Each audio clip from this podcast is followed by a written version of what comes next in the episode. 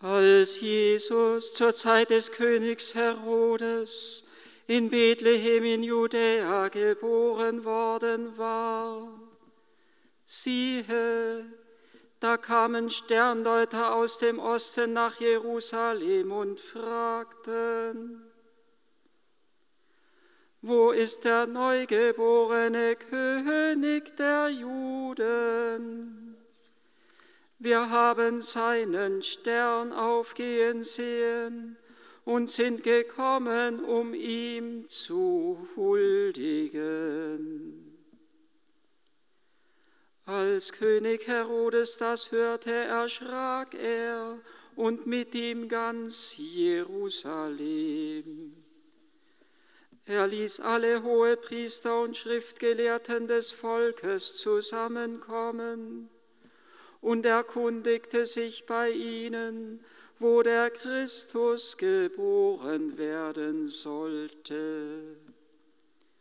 Sie antworteten ihm: In Bethlehem in Judäa, denn so steht es geschrieben bei dem Propheten: Du, Bethlehem im Gebiet von Juda, bist keineswegs die unbedeutendste unter den führenden Städten von Juda.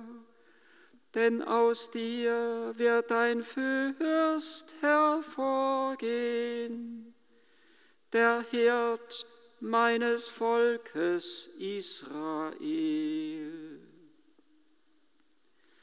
Danach rief Herodes die Sterndeuter heimlich zu sich und ließ sich von ihnen genau sagen, wann der Stern erschienen war. Dann schickte er sie nach Bethlehem und sagte: Geht und forscht sorgfältig nach dem Kind, und wenn ihr es gefunden habt, berichtet mir, damit auch ich hingehe und ihm huldige. Nach diesen Worten des Königs machten sie sich auf den Weg. Und siehe, der Stern, den sie hatten aufgehen sehen, zog vor ihnen her, bis zu dem Ort, wo das Kind war, dort blieb er stehen. Als sie den Stern sahen, wurden sie von sehr großer Freude erfüllt.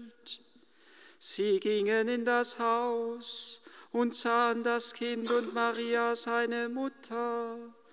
Da fielen sie nieder und huldigten ihm. Dann holten sie ihre Schätze hervor und brachten ihm Gold, Weihrauch und Myrrhe als Gaben dar. Weil ihnen aber im Traum geboten wurde, nicht zu Herodes zurückzukehren, zogen sie auf einem anderen Weg heim in ihr Land. Der Bericht von den Weisen im Morgenland kommt einem fast ein wenig wie ein Märchen vor. Und an so ein Märchen könnte man geradezu auch denken, wenn man eure wunderschönen Kleider sieht, wie ein Märchen aus Tausend und einer Nacht, aber ihr dürft ruhig hinsitzen trotzdem, wie ein Märchen aus Tausend und einer Nacht mit Kronen, mit Turbanen, mit wunderschönen, leuchtenden Farben. Solche Farben, das konnten nur die Reichen herstellen. Die Armen haben einfach die Wolle genommen von den Schafen, die sie geschoren haben. Es war ein mühsamer Aufwand, Die, die Wolle färben zu müssen in den verschiedensten Farben. Wie ein Märchen von Tausend und einer Nacht kommt es uns erst recht vor, wenn wir die Lesung hören, aus der, die wir eben gehört haben, aus dem Buch Jesaja. Den Reichtum der Völker bringt man zu dir von Kamelen, und in der neuen Einheitsübersetzung heißt es den Hengsten. Mächtige Tiere, kräftige Tiere, anders als später Jesus, als er auf einem Esel in Jerusalem einzog. an kleinen, unscheinbaren, an Fohlen, an schwaches Tier. Nein, jetzt hier ist von mächtigen Tieren die Rede, die kommen. Der Reichtum der Völker bringt man zu dir. Und es ist doch etwas, es ist doch unser Traum eigentlich, dass die Könige und die, die Macht und die, die Ehre haben, dass diejenigen kommen und dass sie Jesus anbeten. Dass die Wissenschaftler, ja, es ist ja ein wenig unklar, was Magoi im Griechischen ist, nicht von Königen die Rede, von Magoi, Magier hat bei uns so ein wenig einen doppeldeutigen Klang und auch im Griechischen könnte es ein wenig ein doppeldeutiger Klang haben, aber es ist anzunehmen, dass es Wissenschaftler waren, auch Naturwissenschaftler. Die Wissenschaft findet zu Jesus und sie beugt ihre Knie vor dem Kind in der Krippe. Es ist eigentlich das, was wir nur erträumen und nur erwünschen könnten. Es hört sich an wie ein Märchen. Aber spätestens da, wo Herodes dann ausbricht, um die Kinder in Bethlehem umzubringen, wird uns deutlich, dass das nicht nur ein Märchen ist, sondern dass es geradezu grausame Realität ist. Und wenn Herodes die Weisen aus dem Morgenland so ernst genommen hat, dass er Angst hat um seine Macht, dann muss uns doch bewusst werden, dass diese Weisen aus dem Morgenland wirklich eine beeindruckende Erscheinung waren für Jerusalem. Und das heißt ja nicht nur, dass Herodes erschrocken ist, sondern mit ihm ganz Jerusalem. Als diese Männer von anderen Ländern kamen, da sind die innerlich erschüttert, da sind die innerlich erbebt, da haben die gespürt, da ist was los. Dieses Kind, das da geboren wird in Bethlehem, das ist nicht irgendeine Randerscheinung, sondern das hat etwas, das hat offensichtlich in der Zukunft etwas zu bedeuten. Und das ist etwas ganz Wichtiges, was uns klar werden muss, auch an diesem Geschehen klar werden muss, dass dieses Kind in der Krippe eine Entscheidungsgestalt ist. Dass anhand dieses Kindes wir uns entscheiden müssen. Und wir mit den Weisen mitgehen. Herodes hat so getan, als wollte er das Kind anbeten. Berichtet mir, dass ich hingehe, es anzubeten. Und was wollte er in Wirklichkeit? Er wollte in Wirklichkeit das Kind umbringen, weil er Angst gehabt hat um seine Macht. Aber es ist uns deutlich und es muss uns deutlich bewusst werden, dass dieses Kind eine Entscheidungsgestalt ist und dass unsere Entscheidung gefragt ist und gefordert ist, ob wir entweder Angst haben um unser eigenes Ich, um unsere eigene Macht, oder ob wir hingehen mit den Weisen aus dem Morgenland und alles, was wir sind und haben, vor Jesus hinlegen. Die Anbetung, der Akt der Anbetung ist letztendlich ein Akt der Hingabe. Und wenn uns auch dieses Geschehen zunächst einmal ein wenig wie ein Traum, wie ein Märchen vorkommt, und wir doch sehen, dass es Realität ist, ja geradezu an dem Kindermord uns deutlich wird, dass es grausame Realität ist, was da ge- geschehen ist bei Herodes, aber natürlich eine wunderbare Wirklichkeit, die geschehen ist bei den Weisen aus dem Morgenland, dann müssen wir uns auch fragen, ob, ob die Geschichte mit dem Stern genauso Wirklichkeit war. Auch das kommt uns ja fast ein wenig fantastisch vor, fast ein wenig wie ein Märchen vor, dass da ein Stern den Weg gewiesen hat. Wie soll das gehen? Ein Stern, der unendlich viele Millionen Lichtjahre weit entfernt ist, dass dieser Stern den Weg weist. Manche Wissenschaftler haben tatsächlich versucht, es wissenschaftlich zu erklären, die verschiedenen Sternkonstellationen anzuschauen. Und wenn es Weise waren, wenn es Menschen waren, die sich in der Sternkunde auskannten, so sagen sie, dann haben sie erkannt, erkannt, dass da in dem Aufleuchten dieses Sternes ein, ein Königskind gemeint sein muss, ein Königsstern gleichsam, ein Stern deutlich wurde, der auf ein Königskind hingewiesen wurde. Das wurde ihnen bewusst und in der Zusammenhang der Konstellation wurde ihnen wohl auch bewusst, durchaus denkbar so, dass dieses Kind wohl in im Land der Juden in, Jerusalem, in, in Israel geboren werden musste. So war es naheliegend, ob jetzt der Stern geführt hat oder die Sternengebilde, bleibt mal dahingestellt, es war naheliegend, dass sie nach Jerusalem gehen. Und da kommt schon etwas zum Ausdruck für uns, dass wir durch die Schöpfung hindurch, durch die Naturereignisse hindurch, etwas von der Schönheit des Schöpfers erkennen können. Diese Tage anhand des Todes von Papst Benedikt habe ich einen kurzen Beitrag angeschaut, wo Benedikt einmal die Bayern nach Benedikt, zu Benedikt in, in den Vatikan oder nach Castel Gandolfo gekommen sind. Und dann hat er gesagt, Gott hat es uns Bayern ja leicht gemacht, an ihn zu glauben, weil wir so eine wunderschöne Schöpfung und Natur vor uns haben. Ja, anhand der Schöpfung können wir den Schöpfer erkennen. Das kommt darin zum Ausdruck. Aber noch etwas mehr. Sie gehen ja dann nach Jerusalem und schauen weiter. Sie fragen dann im Palast nach. Und dann lässt Herodes die Schriftgelehrten und die hohen Priestern erkennen. Das ist die zweite Quelle der Offenbarung, die Heilige Schrift. In der Heiligen Schrift sollen wir etwas von Gott und seiner Herrlichkeit erkennen. Und erst als dann beide Quellen quasi nicht mehr bis in die Tiefe hineinführen. Sie haben sie zum einen, hat sie, hat sie diese Quelle nach Jerusalem geführt. Von Jerusalem führt sie die Offenbarung nach Bethlehem. Aber dann müssen sie ja noch in Bethlehem das Haus finden, wo das Kind ist. Da, wo Menschenkraft versagt, da schenkt dann Gott immer noch eine übernatürliche Gnade, sodass der Stern, so heißt es ja, über dem Haus stehen geblieben ist.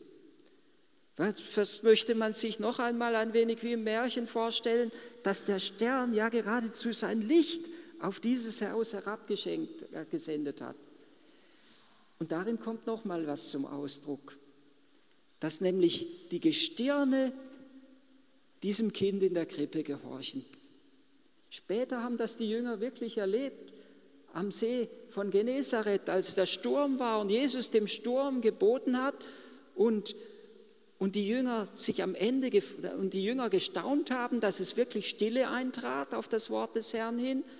Und dann haben sich die Jünger gefragt, wer ist doch das, dass ihm sogar der Wind und das Meer gehorchen? Und wenn ihm der Wind und das Meer gehorchen, dann haben ihm auch die Gestirne gehorcht.